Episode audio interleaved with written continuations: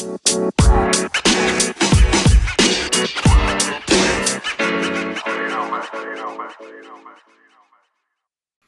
right, well, here we go. Another edition of Radio Friendly Unit Shifters. Thanks to Nirvana for the song title uh, concept for the uh, the name of the thing here, and uh, we have a bunch of fun.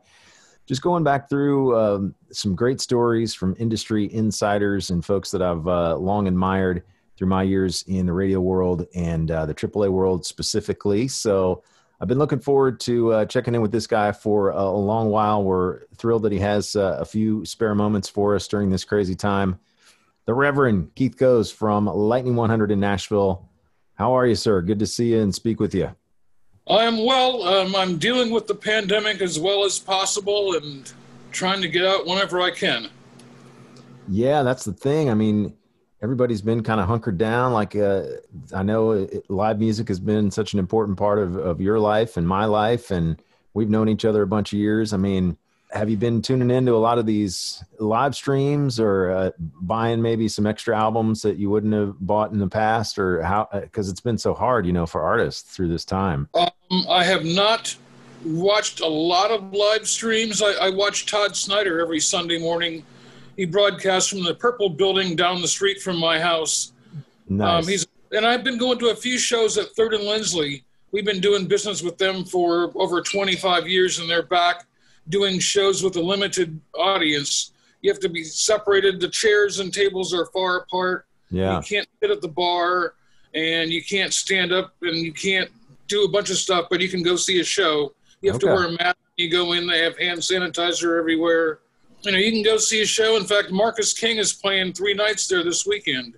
Oh, awesome! So, Are they doing web streams of their stuff too, or is it uh, just in yeah, person? they actually Third and Lindsley actually just signed up with a company called Nugs. Yeah, Nugs. And and they broadcast a lot of their shows for our radio show on Sunday. You can listen to it on the radio. You can also watch it on Nugs. I, I think it's maybe like ten dollars for, for the Nugs video. And I think um, was it Devon Gilfillian and Illiterate Light did a show together at the Brooklyn Bowl. I think that was through Nugs, and uh, that was a cool live stream. And Pearl Jam's been doing stuff with Nugs, so they, they seem to be they're like the Zoom of the uh, the live stream concert world at this point. It seems like they're doing great a great job. But that that's one of the many legendary venues there. Have there been any that have shut down completely during this time, or are they all kind of trying it's to hang hard in there? To tell because no one's had any shows. I yeah. mean, um, I can list off probably eight or ten places that you've heard of: the Exit Inn, the End, um, the Cannery, the Mercy Lounge, the High Watt, the Five Spot, the Bluebird Cafe. All those places have been shut. They've yeah. done a few live stream shows from their venue with no crowd. But Third and Lindsley is pretty much the only place that I go to that's open. I mean, there's bars and honky tonks downtown, but I don't go yeah. to those. Yeah, that's more the tourist trap area, right? Downtown? Correct. Correct. Okay. Exit Inn was the one that was hit by the tornado, too. So it was kind of like uh, uh, the pandemic actually, was right uh, on top of that, wasn't it? They weren't actually hit by the tornado, but you know, all of Nashville was hit by the tornado, mm. which was a week before the pandemic hit. Yeah. So I mean, all the clubs here have been screwed since March. Some places haven't had a show in six or eight months. I don't know how you pay insurance and rent and all the rest of the stuff. Plus, you have beer sitting in the cooler that you have to pay for that yeah. no one's going to drink. Kind of sad. Yeah, it's been crazy, and you know, of course, no Bonnaroo. That that's sort of in your neck of the woods there too. You and I have hung out uh, many times at, at Bonnaroo's past, and they're shooting for I guess what September of next year, and uh, hopefully they'll yeah, like, be able like to do Labor that. Day weekend, I think. Okay, so which, hopefully we'll uh, have the vaccine be- in order and we'll be good to go. But yes. I, I can't picture eighty thousand people hanging out in that close of a proximity unless they have a vaccine. I just yeah. can't picture it.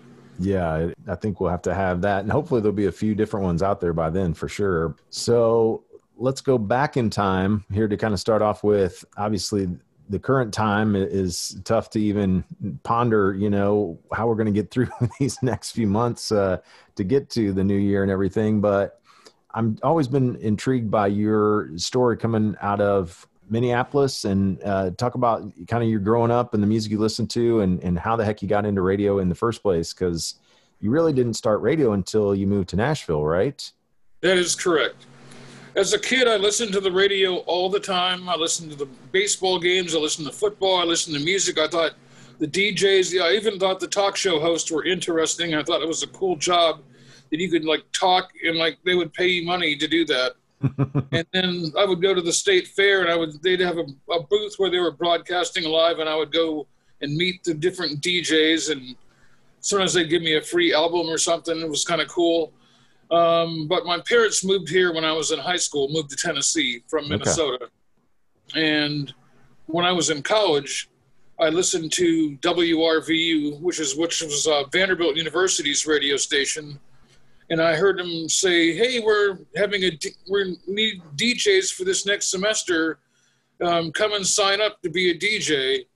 And they didn't say that you had to be a student, and I was college age. They never asked me if I was a student. I just signed up and I was on the radio there for four years before they ever found out I didn't go to school there. I was the music director for two years.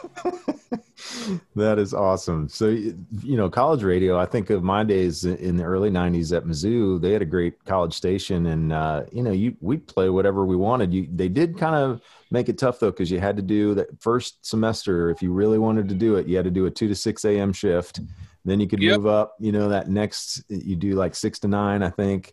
Then it was nine to 11. And then like you would get the afternoon show finally by like your third year. So that, that would weed out all of the people who just thought it was going to be, oh, I can play, you know, F bombs whenever I want. And it, will be the exactly. coolest thing, well, right? I'm a few years older than you. So college radio in the 80s was like, uh, the rock station in town would be playing Journey and Foreigner and Ted Nugent and Styx and we'd be playing Elvis Costello and the Police, Joe Jackson, you know, just cool, cool stuff. People with skinny ties, people with weird haircuts. That that was the cool jam back in the '80s, man. Did you guys have a system? I feel like a lot of college stations had like the, you know, you would assign a certain number of uh, albums to reviewers, and then they would put their, you know, two cents of if they thought the album was any good or not, and they'd kind of post that on the thing and you'd have to sort of mark down like were you reporting to cmj and stuff? We reported to cmj back then. Yeah. And we had a review sheet on the on the front of every album and people would write down the best two or three songs. Yeah. They'd also write down the time and like how the song ended and began. So if you wanted to talk over it or do a segue or whatever um, and then they'd put down whatever songs had words he couldn't play. Yeah so it was somewhat organized chaos. You know, you, you didn't want to play the exact song that somebody had just played the previous mm, shift. Exactly. And that was, it was all hand handwritten and you just hoped everybody did their parts. well, college radio is weird enough that half the time the show that came on after yours was like the bluegrass show right. or like the Egyptian music hour or something. It's like, okay, I, my show was the heart was the hardcore metal show they don't. I don't have to worry about that at all. So you pretty much stayed in in that genre then for what you were doing. Uh, well, I, I was the music director at the alternative station, but I used to do a metal show in college radio. Okay. And also did one at several other stations in Nashville as well. Man, that's that's awesome, and I know you've seen a million shows uh, throughout your life, whether it was your Minnesota days or Nashville. But so, what are your what's your kind of Mount Rushmore then when it comes to metal? Uh, so many of them. Maybe like being in the snake pit at Metallica, like that was like a, a staged off area in the middle of the stage. They had like some people from the fan club in there. Um, seeing them at Bonnaroo. Basically, every Bonnaroo experience is like you can't even make that stuff up. How privileged and what an insider look that we have as radio guys in the radio area to meet the artist, go back and have a drink with them, and then you can go and go to by the soundboard and stand around in a little fenced off area where no one bothers you and watch the show. Boom. It doesn't suck. it's, it's pretty sweet. It's sweet gig. Um, and that's part of the reason you know we've talked about this before why i stayed in radio as long as i did it the perks were just you know the pay always stunk but you were getting you know access and you were able to interview cool artists and maybe have them come by the station or see shows and you know you get cds sent to you i mean i can only imagine you guys working in nashville how much music are you being asked to play on a weekly basis or daily basis basically right well on a daily basis, a lot. And our local artists are so prevalent. I was yeah. looking at our local artist category. We have a certain category we what we play just local artists. And uh, I was looking through here, and you probably have heard of most of them. Judah and the Lion. Yeah. Carolina Story, Adia Victoria, The Weeks, Jeremy Ivey. He's Margo Price's husband. Yeah. Briston Maroney, Ashley Ray, Amanda Shires, Colony House, The Wild Feathers, Langhorne Slim, Ron Gallo, Aaron Lee Tasjan. Those are all people who live in Nashville. right. You guys could almost be an all Nashville station if you wanted to, exactly, right? Exactly. With all the local people plus all the national acts, it's it's crazy. It's really crazy before we get into kind of the nuts and bolts of the the radio market there in in Nashville and how you guys have done such a great job with the the commercial radio success of Lightning 100 and I've gotten to know some of the Lightning 100 folks from Bonnaroo because they're the ones that are kind of engineering and helping out all the other stations that participate back there uh, with all of our gear and just making it so seamless that we can be on site and broadcasting all that. Man that was so fun. But um Take me back to those. Did you see a, a, show or was it Headbangers Ball on MTV or something? What what was it that kind of clicked with you and uh, and heavy metal music? was there a station playing it on the radio back then in, in uh, Minnesota? No, no. When I moved to Nashville, I was in high school, and uh, there was a station called Rock 106 that used to play like the Scorpions and mm-hmm. Judas Priest and so on, and I would go to their shows and I was, even though I was in college radio and we didn't play those bands, we played enough bands that the concert promoters worked with that I would get tickets for anything I wanted to. So it was like, oh, I'm going to that. So I've seen just about everyone you can think of seeing. Yeah, is, is Rock 106 still around? Uh, no, it is actually it's called the Rock. It's now iHeartMedia classic rock station. Ah, okay. It's so several different incarnations. It was a it was a hot AC for a while. It's been all kind of things. Oh wow, okay. In that market, can you talk about the dynamics of you know the various stations that you've worked at, and then I feel like just from the outside, but still being kind of in that in the AAA format, it seemed like there was a change at um, I don't know if it was the GM or the ownership for uh, Lightning 100, where you guys really did start championing the local bands and, and new music more so than maybe you did in the early years. Was there a shift there at some point, or how have you kind of navigated those those waters over time at that great station? Well, I've worked there almost the entire time the station's been on the air, and back. Well, the station got started, I think, in 1990, and uh, they just celebrated 30 years last weekend they did throwback weekend of Radio Lightning Throwback 30, and every hour was a different uh, different year of music. So yeah. that was. But back when we started, uh, there wasn't really a AAA format. I mean, it came on came on a couple years after that when they first had the first AAA meeting up in Boulder. Yeah, yeah.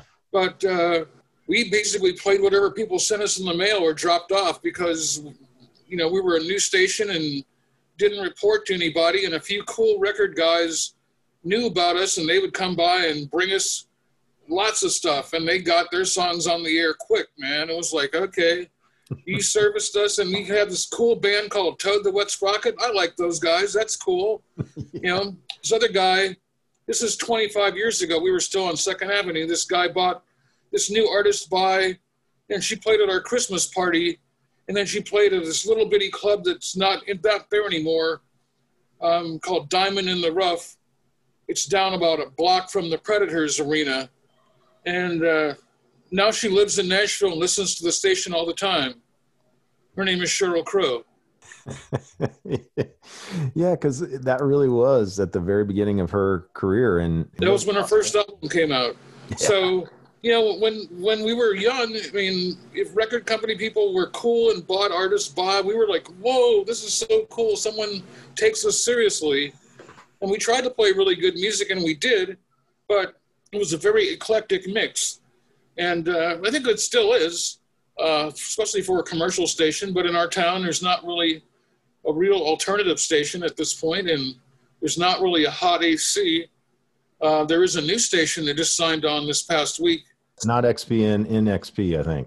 yes, it's where I used to work. It's, oh, okay. It's the old 91 Rock. Oh, wow. See, they, they bought it and turned it into classical about seven or eight years ago. Okay. They couldn't make it work, so now they're going alternative uh-huh. of some sort. I've been listening to it for a couple days. It's an interesting mix. Yeah, and um, you know, Music City obviously there. So you guys have really kind of found your niche. I feel like with you know the the concerts on the green there that attract what 40 50,000 people or something? no no no probably more like between 15 and 20 every oh, week. okay okay. But it's you know it's That's a free show. we do, yeah. we do six of them and it's it's fun and it's really really cool because it's downtown right in the center of downtown. You can find a place to park you can take uber or lyft you can ride the bus and it drops you off right outside the, the venue. And they have a couple of uh, blocks of food trucks set up. They have beer tents set up everywhere, and it's it's a great live experience. You can bring your kids, you can bring your dog, and hang out on the lawn. Boom. We've been doing that for I think maybe 11 years now. Yeah, and I love how you guys were able to kind of this year. Obviously, you couldn't do all those concerts throughout the summertime, but you were able to let people know that you do have this history and you were you play you've recorded pretty much all those sets over the years. So you made a whole what weekend was it that you did uh was that um, i think that was labor day weekend. We labor did day? live my green and we had um, we used some recorded things that we had and asked other artists to submit concerts and uh, they, they did it and we had well over a hundred artists that submitted music for us to play over like four or five days. It was great programming, great radio. Oh, totally. It was like a music festival on the air. I mean, it was. Yes. It's a lot of work, but it, it's worth it. I was going to say, yeah, how much time did that? it probably took you a whole month to schedule it all, right? Oh, man. We do lots of specialty programming at the station. We do uh, 615 Day, which is what, June 15th? Yeah. That's all local artists because that's our area code. So a whole day of locals. Yeah. yeah which is not hard to do when you can blend in the Kings of Leon and Ben Folds and right. the Black Keys and whatever else. You know, it's everybody. If I was in Iowa, it'd be different. Yeah. Have you seen? Obviously, the the real estate market has changed uh, since you moved there, but I mean. What about all of these? It's it's more. It seems like more of a rock town now than a, than a country town almost. Or is it 50-50? What, what would you say? I really can't comment on that because I don't know anything about country music except for what I see on the news or on some billboard. Um, I don't know any people who listen to country music. I have friends who work in the country music business, but right. most of them don't listen to it either. Yeah. Uh, it's just a job. So I don't know, man. Well, and I guess you and I are probably thinking on the same wavelength in terms of they call it Americana now, right? But that that to me is like the country music that's actually worth listening to and that that's you know got good lyrics and good songwriting and it's not just kind of coming out of a factory somewhere. Well most of the people who are on americana are either people who are either on the folky side or on the rootsy side and a lot of that's things a lot of those are things that get played on regular aaa radio to begin with. Right. Whether it's mumford and sons or the war and treaty yeah. or uh, Margo Price, uh, you know, even um, nowadays Sturgill Simpson gets played on AAA. Um, I don't think he gets played on country that much. Right. But I don't the country radio, so I I look at the chart and I go, I don't know who any of those guys are. I, I, think this guy wears a baseball hat and this guy wears a cowboy hat. That's right. all. well, it is kind of funny too to me that the industry, you know, when an artist is either you know outspoken or maybe some of their lyrical content is not going to get them on country radio then kind of the default is like oh well aaa will play it. Let's push it towards aaa you know? And it as a, a format i feel like we have expanded the the parameters of what it can be. I mean it was always pretty wide open but you know there are certain stations that kind of lean a little bit more towards the new music angle and some stations that are still playing a lot. Uh, you know, it, it, takes a lot for them to play more than one or two new things an hour, and they're really, you know, still sticking by the the 80s and 90s and even 60s and 70s in some cases. I'm thinking of like XRT and VCO and some of those stations that have been around forever. But those there, would... there are a few stations that I listen to that I know every song that comes on, like in like okay, I know that, I know that. Yeah. Some stations I listen to will go, okay, I have to use my Shazam because I don't recognize it. And it's like, wow, I, I feel dumb. I should know this. well, I just saw a commercial during the football game uh, where Google, I guess now you can you can hum the the tune into Google and it'll tell you Old Town Road was the song they were using in the commercial, but uh, that'll be interesting to see if they can give Shazam a run for their money there. Because to this hmm. point, Shazam has really been the the only game in town, right? Do you guys look at the the stats on stuff like that when when you're trying to yeah, we do. music? We do. It's yeah. uh, it's often interesting that if we're the only station in town playing a song and it shows up on the top Shazam list, it makes you go, okay, either people either they love this song or they hate it. I'm not sure which one it is, but they want to know what it is. You can't tell sometimes with that data, right? It's like maybe this is a horrible song that people want to know they never want to have it in their life ever again. But uh, but usually I'd say that's probably an indicator that they do want to. But you know now it's tough to even you can't go by iTunes sales or whatever we used to use for Billboard had to kind of reconfigure their whole formula for streaming numbers and all you know the the YouTube video clicks and all that. I mean, how, how do you guys run your uh, your music meetings? Because I've I've heard stories of like you kind of invite a hodgepodge of people in in every week. Well, there's the old music meeting and the new music meeting. Yeah, with, via Zoom, right? yes, the old music meeting, we would have um, all the DJs are invited, so it would be five or six DJs plus um, we would have any band that wanted to come in could come in and, play their song. And any record company people that wanted to come and play their music could come in. So sometimes there'd be 20 people in the meeting and then we run out of chairs you know but it would take we wouldn't get to everything on our list but we'd get to everyone that came and presented. And some stuff was really good. Some people were good enough that we actually added their song like maybe a week later, it was like, boom, that was really that was better than half the crap that was on a major label, and this was unsigned. That was just came in the door. Man, that is so, so cool. I mean, in Nashville, half the people here came here to be in the music business, so it kind of like it's like L.A. or New York for being an actor or writer or whatever. Mm-hmm. So. Well, does some of that go back to your college radio days too? Sort of that sensibility. I mean did you guys ever have bands on the air back then? I mean, Vanderbilt probably had some rules uh, in place, but um, they didn't have any rules. No because, rules. That's awesome. Yeah, know, they drank so much beer in the radio station; it was ridiculous. Well, that was the Vander- heyday, really, of college radio. I mean, do you remember breaking like certain bands? You guys were playing them for the first time that anybody well, really played them. I remember we used to play Jason and the Scorchers. Um, we played REM when they had a three-song EP out. Yeah. And I think they played their first show out of Athens in Nashville at this uh, club called Cantrell's.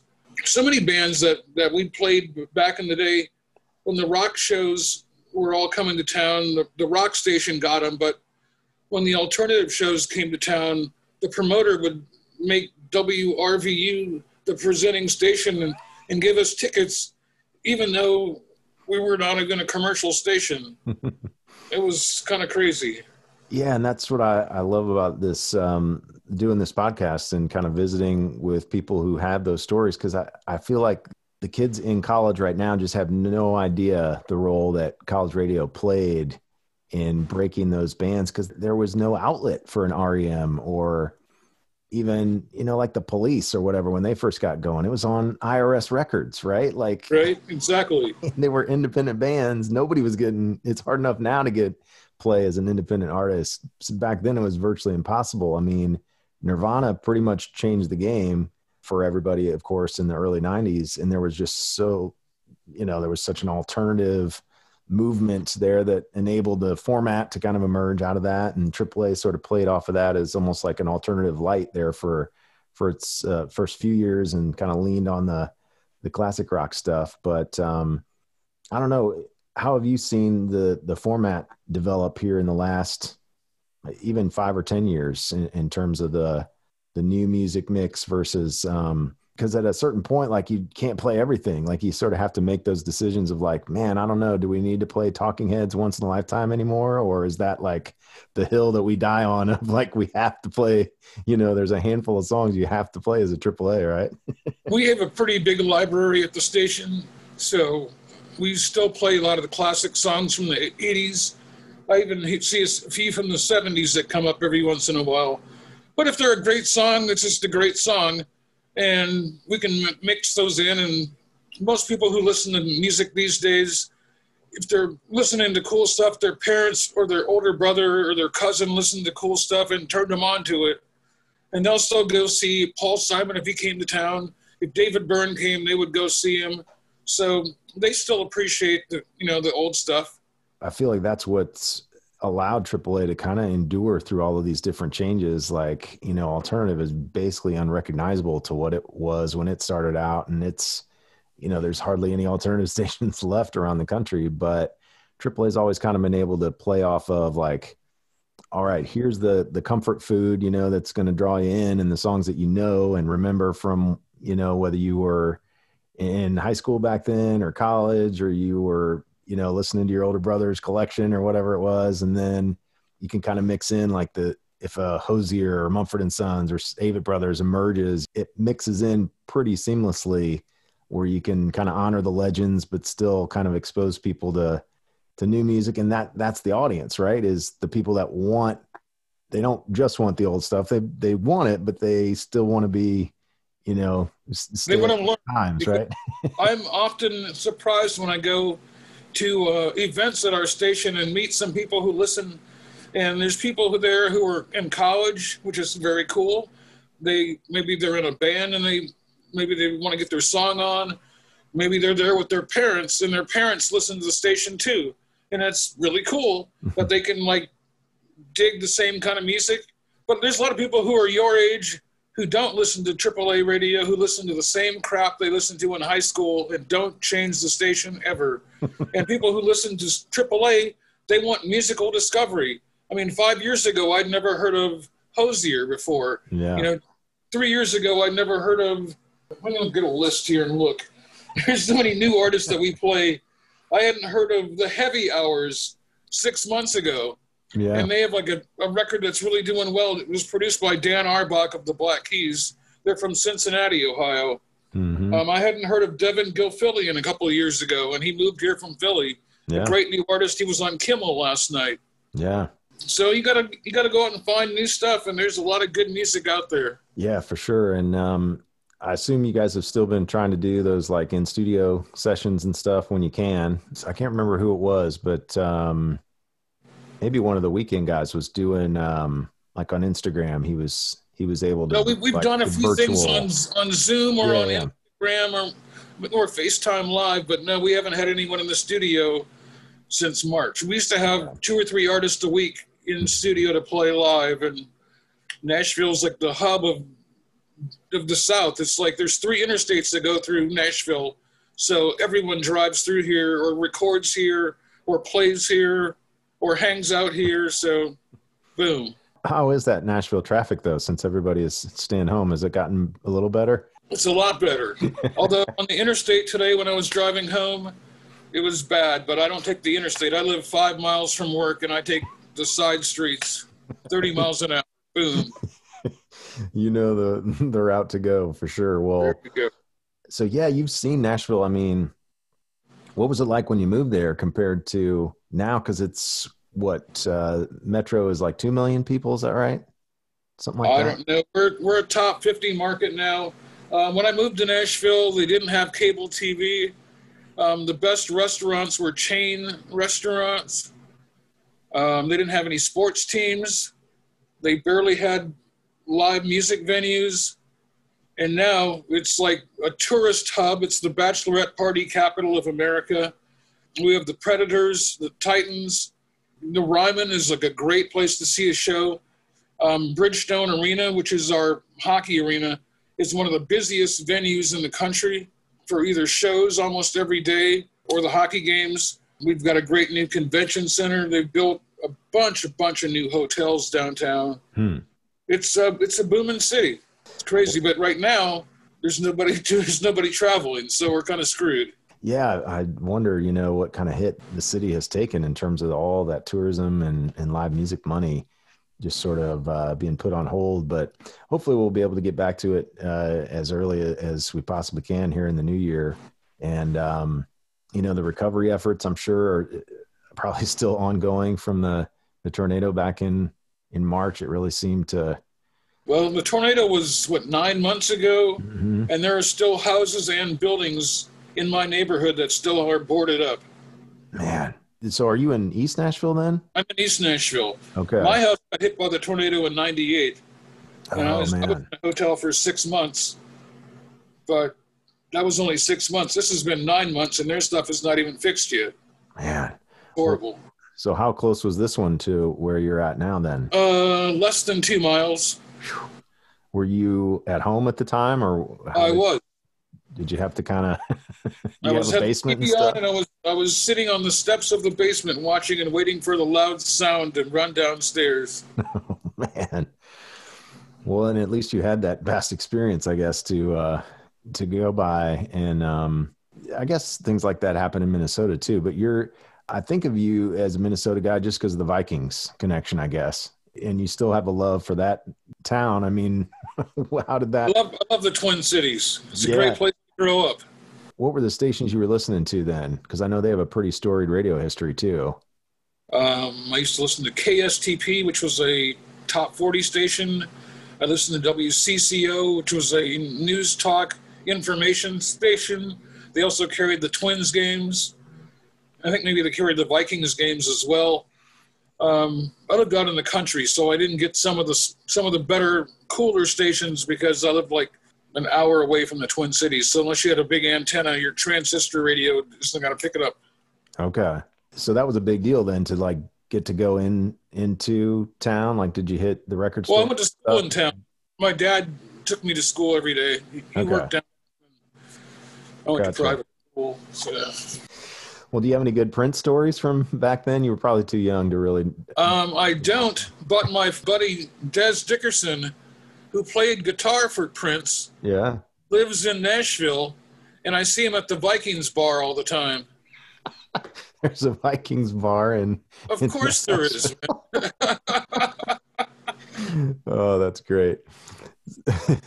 so you haven't given up on them at all. You're you haven't jumped on the the Titans train. 100% They come up at the same time, man. I can't watch both. Well, I I have there's a, Sunday ticket so I can watch the Vikings on my couch. And I'm a, I'm a hardcore enough fan that I hit pause on my direct TV and I sync up the radio broadcast on satellite radio and listen to the hometown announcer. That's the way to do it, man. That's great.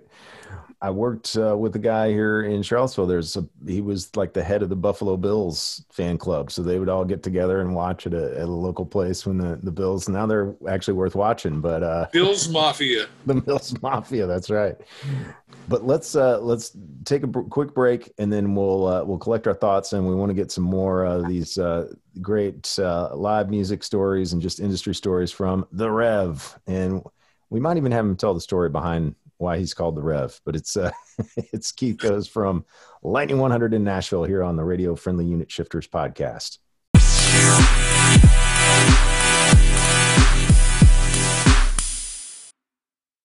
All right, back for another segment here with the Rev. Keith Coes from Radio Lightning down in Nashville, Tennessee, and they do a great job.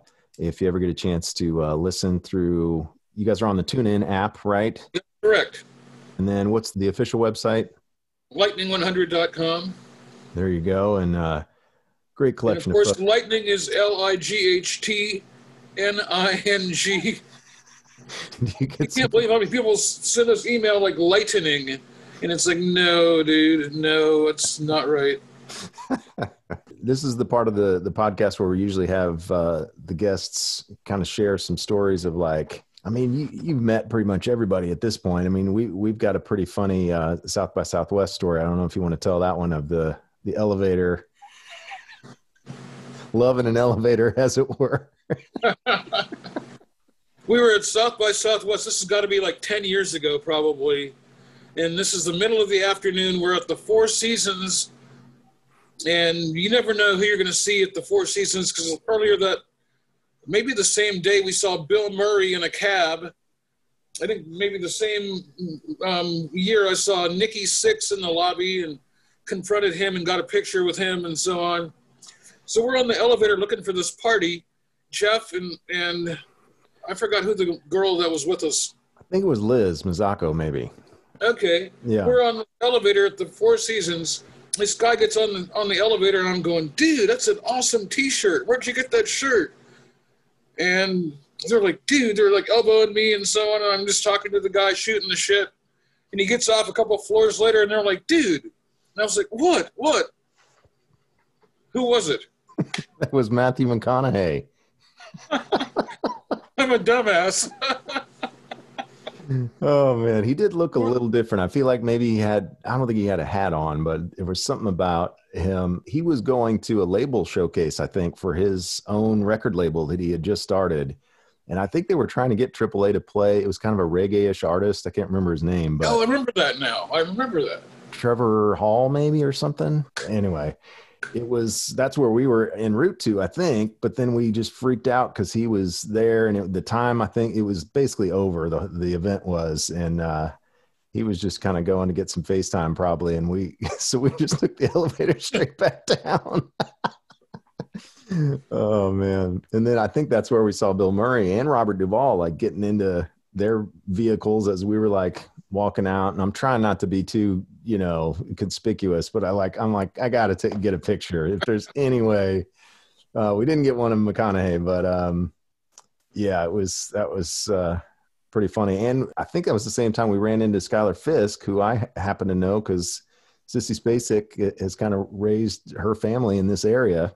And so we kind of counted her as a local artist all these years. And Skylar has done a little bit of acting, but she's done a lot of music. And I think she kind of bounces around between here and Nashville and LA, depending on what what mode she's in. But she was in the lobby that day too. So, you know, I guess if you hang out in the Four Seasons long enough, this is how the uh, the other I, half I, lives. I've had a good time at the Four Seasons. I, I promise you that.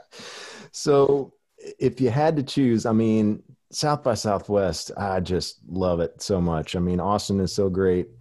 Uh, then there's the Americana Fest that Nashville has really, that thing has just gained so much steam the past few years, especially.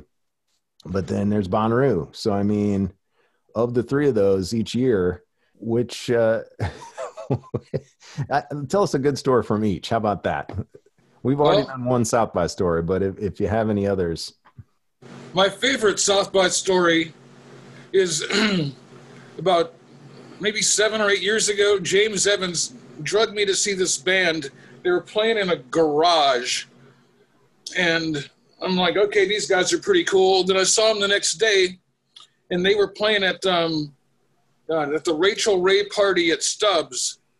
And it's like uh, one of the big day parties. Yeah, it's a big day party with free drinks. The funniest part about that is when I was leaving that party, I asked them for water. Water costs money, but drinks were free. It was like, are you kidding me, man? So anyway, these guys, they see me, their van's pulling away from the party, but they see me and they give me a wristband to get in.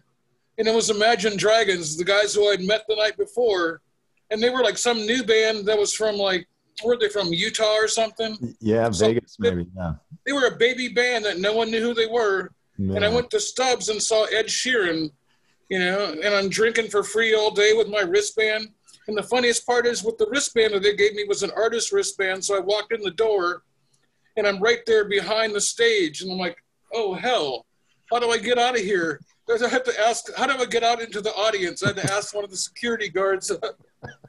that's my favorite South by story. Nice, like right before Ed Sheeran went on. That's that's. Yes. Fun. Americana, it's it's always great. Um, it's really hard for me because I have to go to work every day. Yeah. And then I have to find a place to park, or else I have to take Uber or Lyft all over town. Yeah, so, so it's a little more spread out. I mean, South by is pretty spread out, but there are you can kind of you know spend time in certain areas and hit a bunch of bands. Is we have a shuttle that goes around during Americana, but if you find something that you like, the best place to go is the Mercy Lounge and the Cannery and the High Watt because there's three buildings. I mean, there's three venues in one building. Uh, okay. You go upstairs and downstairs, and then the next night you go somewhere else. Nice. I'll remember that for if I ever make it there to uh, to the Americana Fest in the fall. But um, and well, then Bonnaroo.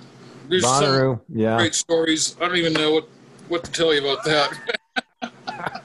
yeah, we yeah we don't want to get you in, into too much trouble here, but uh, we've talked to, with previous guests here on the podcast about the the setup where you've got you know the the broadcasting area is right near where there's kind of a, a tour bus. Some years there'd be multiple tour buses, and that's the air conditioned area where us uh, wussy radio people would uh, would get away from the 100 degree heat and the, the thunderstorms and the huge crowd. We would be able to kind of hunker down there and and cool off and enjoy some uh, some food and beverages there. But uh, occasionally you'd get to interview bands, but for the most part, they had you know the the whole setup of the backstage hay bale sessions. They called them because there's hay bales everywhere for soundproofing.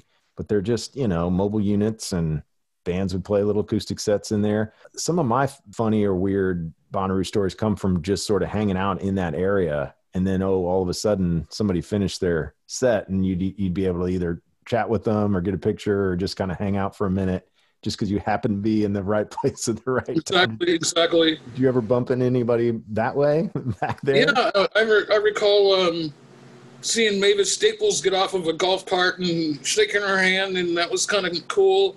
Um, who else was I going to say? Oh, Kenny Rogers.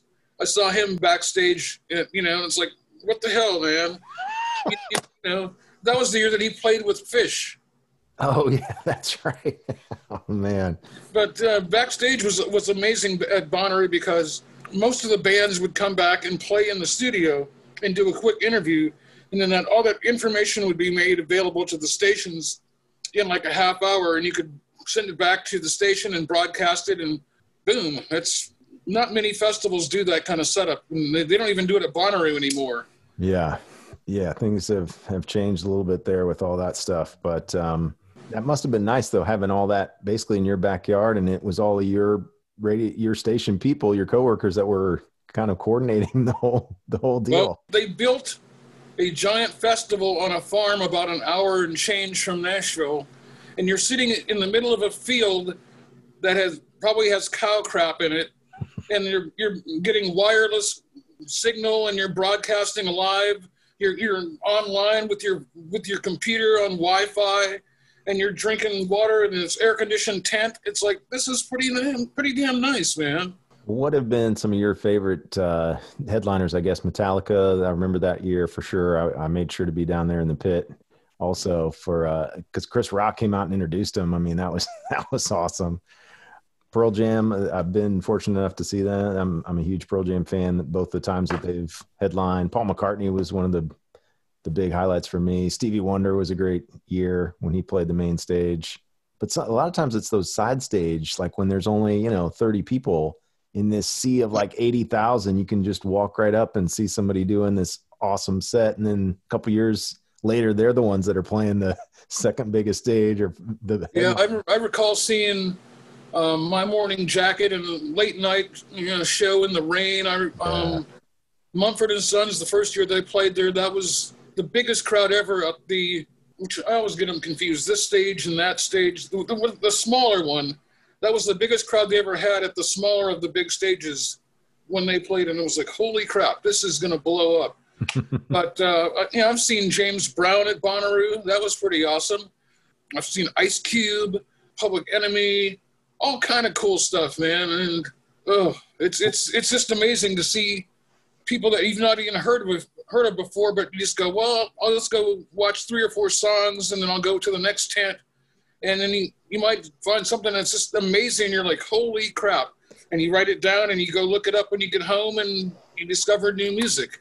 Yeah, that's the thing that always struck me about Bonnaroo is, you know, I'm not the biggest jam band fan by any means, but that was the always the through line for me, no matter if you had heard of them or not, or maybe you weren't that big a fan or not, and you would go, if you would actually spend the time and, and watch a song or two, even whoever it was would just blow you away. Like it didn't matter if it was in a tent, if it was in the middle, if it was like one of the huge stages, like everybody no one, just no one sucks. Yeah, they would all and it and the energy of the whole crowd and everybody being so open to all those different things. It's like you could tell that the artists would all feed off of that and it just the whole intensity of of everybody's performance i feel like you know there was a the year somehow we, we ended up side stage with the whole wristband deal we got in the area for the the roots super jam when d'angelo came out of basically retirement and had it was a late night jam. Nobody knew like what are we even going to play you know? Like does he have a new album? Like what's going on? So that was that was pretty awesome. And then that I think it was the year before maybe where or it might have been that same year where it was the All Star Jam, where was everybody from like Billy Idol to Jim James and then R. Kelly, uh, Brittany Howard, and I think John Oates was the one who he and Jim James were like coordinating the Super Jam, and it wow. just became this like everybody was just going insane because you didn't and th- that's the thing with Bonnaroo. I'm surprised they didn't do that from like day one where the Super Jam was just whoever they could get to jump on stage and do a song. You know, I mean, I guess you got to rehearse a little bit, but. Well, the uh, first few years was more of a jam festival than anything. Yeah, I missed those first couple years. Uh, I'm trying to think. I think 05 was the first year I went. So you probably been to every single one, right? No, I haven't gone the last two or three years, but I went to the first like 15 or so. The first year was complete an utter cluster because they didn't people who ran the interstates like the police and all the rest they had no idea what was happening and all of a sudden on the day before the festival traffic is lined up for hours on the interstate oh, my friends man. from warner brothers were driving from nashville to atlanta which is a four hour drive it took them like seven hours because of the Bonnaroo traffic. Oh, man, wrong day. I mean, they just didn't know that people would be lined up from driving all over the country that were trying to get there early, and yeah. they're on the side of the road drinking beer and yeah. taking a pee probably, and all the rest of the stuff. I feel like it's still not great for the the general population, but they they give the media people like this little route around and kind of the back side well, roads they, and the back roads. Started, they started opening the roads up earlier. Like, like they opened the gates on like Thursday morning or maybe even Wednesday night now. So yeah, okay. it's no big hassle. But still, if you are out in the crowd, it's it's rough going when you get parked and have to walk like two or three miles a day to get back and forth to your campground. We were lucky to be backstage and just walk to our bus and get in the bunk and it's air conditioned. It's all good. a little tiny idea of what it means to be a, a rock star on the road because th- those bunks are very uh, coffin like. Where you, once you're in there, man, you're you're not getting out anytime soon. But uh, Rev, before we let you go, I mean, I got to ask you about the Ryman. Uh, I know we, we okay. a little bit about some of these legendary venues. Now, is that a place that got refurbished at a certain point, or has it always kind of maintained that mystique and that? Because uh, I I get it confused with Grand Ole Opry, and then okay, I'll, I'll give you a quick yeah, yeah. a quick lesson on that. The um, Ryman was an old, I think it was an old church back in the maybe the late 1800s. I could be wrong on the dates, but it's the Ryman was like the home of the Grand Ole Opry for years and years and years, and it was old. Like I don't think it had air conditioning it didn't have an elevator. It didn't have a, bar. Um, it didn't really have much of anything. It was just a, a venue with nothing in there. Then when they built the Opry House, which was probably the late 70s or very early 80s, the Grand Ole Opry moved to the Opry House. Okay. And the Ryman was empty for years. Oh, okay. And some people wanted to tear it down. and they almost tore it down. Whew. And I think Emmylou Harris, and you can look it up, but there's several other artists and historic people from Nashville. They were like, no, you can't tear this building down. This is an amazing place. And then they used to have it open for tours. And then they finally, I don't know, maybe 15 years ago, spent a boatload of money and fixed it up, refinished all the all the benches in there. They put in air conditioning. They put in bars. They put in new restrooms. They built other stuff around the building. They've added a cafeteria slash restaurant. Now, and it wins like Pollstar's like venue of the year every year, and it's a magical place to go to see a show. Yeah, is it the acoustics in there, or is it like the- amazing, amazing. it's special seating? It's like a church, right? The It's like a church. right?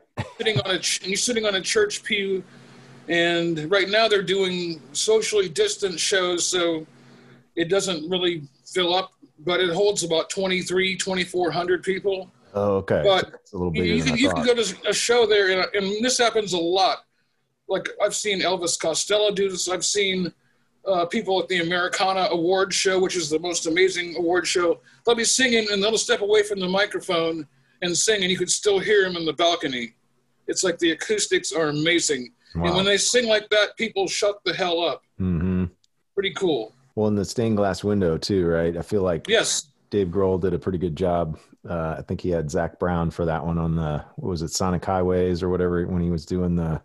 the foo fighters played there on halloween about three years ago great show So what's your what's your typical day like? I mean, in terms of are you basically listening to music all day, and you, then you got to schedule the music? And you know, we were talking uh, yesterday to kind of get ready for this thing, and, and you were saying how like when you get done with work, man, you don't necessarily want to listen to music on your way home. You're like in sports talk mode, or you just Well- got to get away from it, right? the last few days i've been listening to the new station uh, to see what they're up to Yeah. but uh, my musical tastes are so bizarre. Some days I have my radio on Siriusly Sinatra.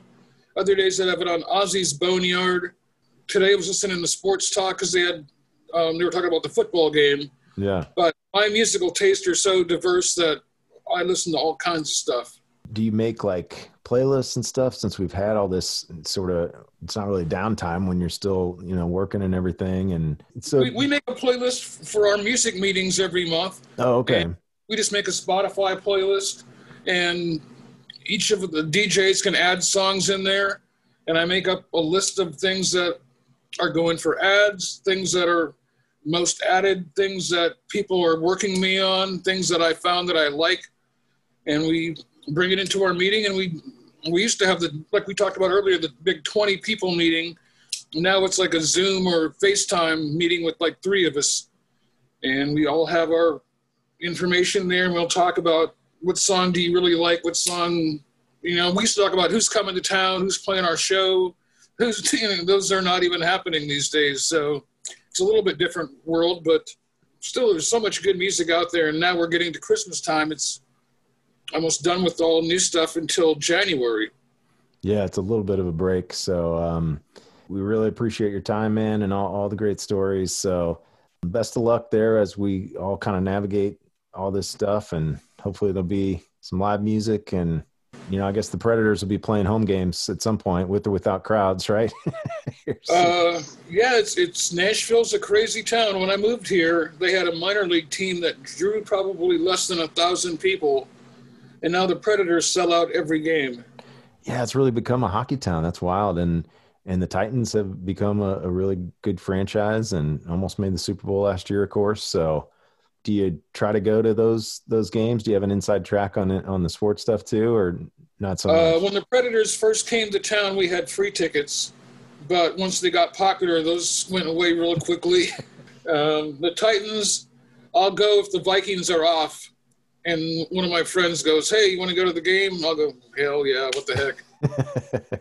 but I don't have any Titans gear, none at all. I have like 20 Vikings jerseys and a bunch more hats and all the rest. I have nothing Titans, not even one piece.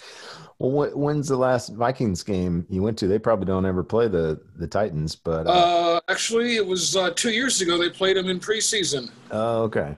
So you got to see them right there in Nashville, huh? I did, and they also played a, regular season game like three or four years ago. So yeah, I've seen them a couple times here. Well, I thought this might be their year to to kind of you know they gave Kirk Cousins all that money, and then it hasn't quite turned out that way. Ugh. You should have known. I could have told you that, man. I've lived out here long enough to suffer through all these Washington football team issues, man. They're oh man. Any once we get back to to normal uh, times here, you're you're welcome uh, this way if you ever come east. I don't know if you've ever made it through Charlottesville, but uh, I've never been to Virginia, as far as I know. Okay. Well, you know, we always enjoyed that that trip uh, heading that way and, and heading back home from Bonnaroo. It's it's a beautiful drive going through um, Southwest Virginia and the the hills of Tennessee there. So a lot of music history in in between here and there, and in both towns too. Once you, once you get to where you're going, so one of these days, man, somebody's going to come along, I think, and, and do like a Netflix documentary about uh, about the Rev. You you better get an agent though. You you need to get some money out of that. the All Netflix right. is just throwing money everywhere. Ugh, it would be nice. Have you seen? Are you do, watching a lot of Netflix during this time too? The the quarantine. Um, I, I don't. I have Direct TV, and I have so many channels. There's, I have stuff on my DVR to record. I mean, to watch that. I have lots of cooking shows, some Yeah. cartoons, all kind of stuff. Man. That's what we are too. It's just there's so much content now, right? It's like who who has the time to explore half of it, right? But I, I don't know because when I was a kid, we had three or four channels, and now I have 200 channels and a DVR, a bunch of VCRs, tapes, um, DVDs, CDs out the ass. I got Spotify. I got what else do I have? Pandora. I've got my, my own radio station. I got the internet. you got satellite radio too. You said right? Yeah, I got that too. Ugh, too much. gonna- in- Yeah, too much information for sure. I was going to ask you that. Are you more of a? Were you more of a cassette or record guy when you first got into to music and some of your favorite artists initially, and then, you know, growing up there in Nashville through your high school and college years, did you kind of accumulate CDs or did you go through Yes. a purge at one point or? I still have several thousand CDs in my basement, and I probably have about a thousand pieces of vinyl. Yeah. I got rid of about 500 or so a couple of years ago, things that I didn't ever pay for, didn't listen to, and didn't really care about. They found a good home. So, You got to do it every once in a while, right? That there is a Netflix show about that I think that I haven't watched, but um, paring down. Um, I've been trying to do that a little bit this year, but Grimey's would be the record store, right? Once I do make it to Nashville. that's one of the cool record stores in the country. Yeah, They yeah. just moved about six months ago, maybe a year ago, they just moved to East Nashville. And then what's so what would be the the restaurant that I would have to go to above all others Dude, there's so many for like a weekend or something? Bro, I don't even know, dude. Um, I only go out when people take me out. I just, I go to like the cheap Mexican restaurant or I go eat Thai food. You know, I don't go to the really nice new places. I work in radio. That's true. There's too many to choose from, right? It's like uh Yeah, just go to a website called Nashville Eater. oh, that's the one. Okay. Yeah, but there's they open probably I don't know five or ten restaurants a week in Nashville. It's just you can't keep up with them. It's insane.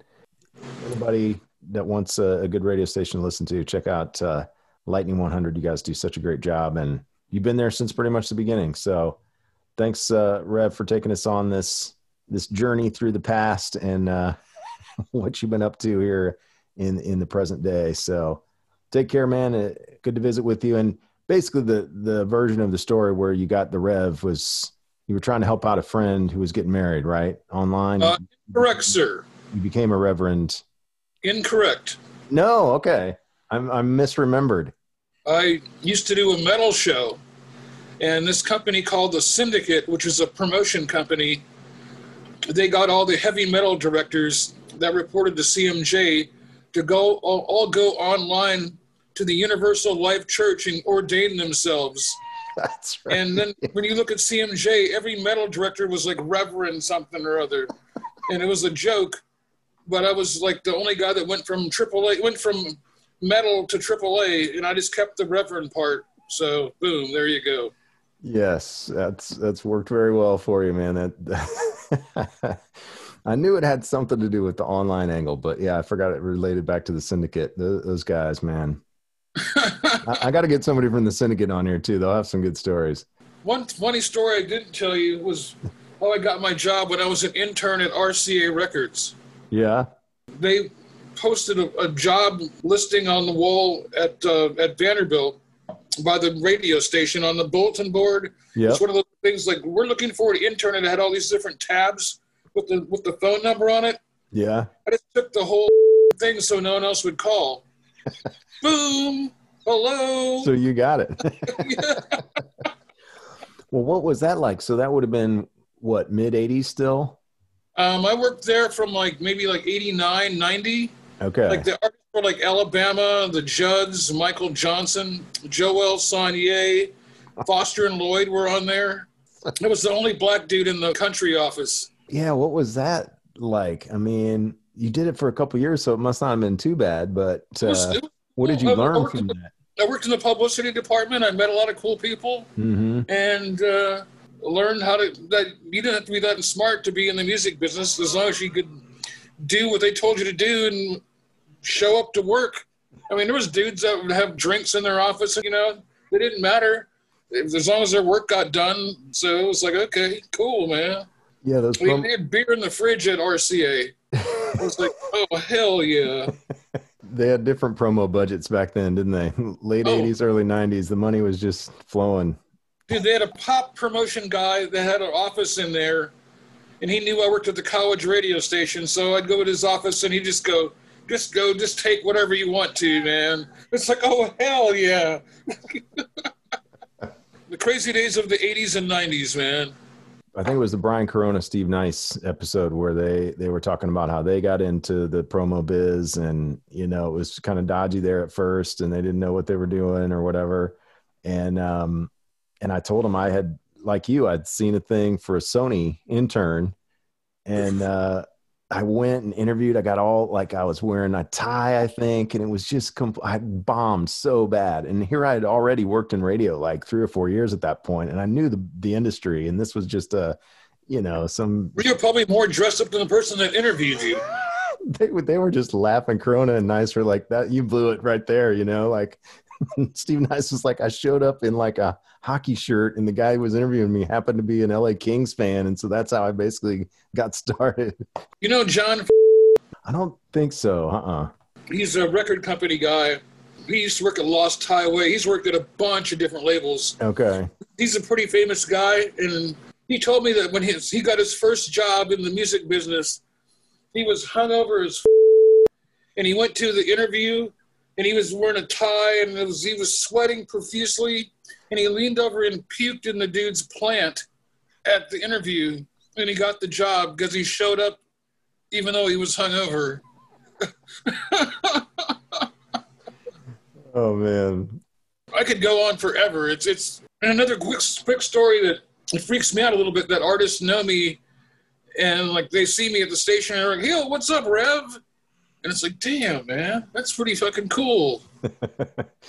yeah, you made your mark. Are there certain artists that stick out in your mind as like Radio Lightning helped break them, or at least in Nashville circles, you guys kind of gave them a, a leg up? Well, there's so many that are. Well, I mean, we've been playing Will Hoge for probably 20 years, Yeah. but we were the first station in Nashville to you know to play Imagine Dragons. We were the first station to play John Mayer. First station to play Ed Sheeran. Mhm. You know, we don't play them now because they kind of crossed over. But we were there when their first album came out, and they came by the station and did the photo thing and played in the studio and the whole bit. You know, bought us Yeah. pizza probably. Pete Yorn for sure. We've been playing him for 20 years, Mhm. and he still comes by. Uh, there's so many artists that, you know, whether it's Five for Fighting or Train, Mhm. you know, we were the first stations to play those artists, and basically everybody who was on, God, what was that, Aware Records, Mhm. on those compilations, we played about everybody on there. So We've talked about that in, in past episodes where it is kind of a not a copycat format, but it's you know once one big station kind of gets behind something that can really be the the thing that puts them over the top. And sometimes it you might be the only station playing them. Like it, the AAA stations are individual in that sense where sometimes there can be something that you think is the greatest thing in the world that unless maybe there's a groundswell of support that can you can be out well, on an island sometimes right? one thing that that people who aren't from this area don't recognize and you're from around here so maybe you do but a lot of those bands that were on aware were all like kind of southern well not all of them but they were based in the, either the sec or the acc and if you play fraternity parties then all of your frat brothers in every city know who you are. And you can go tour in every city that has a college. And then you get on the radio there, and it just keeps building and building. Yep. That's the Dave Matthews formula right there, I think. Widespread Panic, the same yep. thing. They're from Athens. Yep. OAR did that. Yep. So that's the thing, man. Between us, like for two people in radio to only have worked in four total markets. That's pretty, pretty incredible. Well, cool, man. Uh, Rev, take it easy and go, uh, go Vikings. All right, sir. Thank you.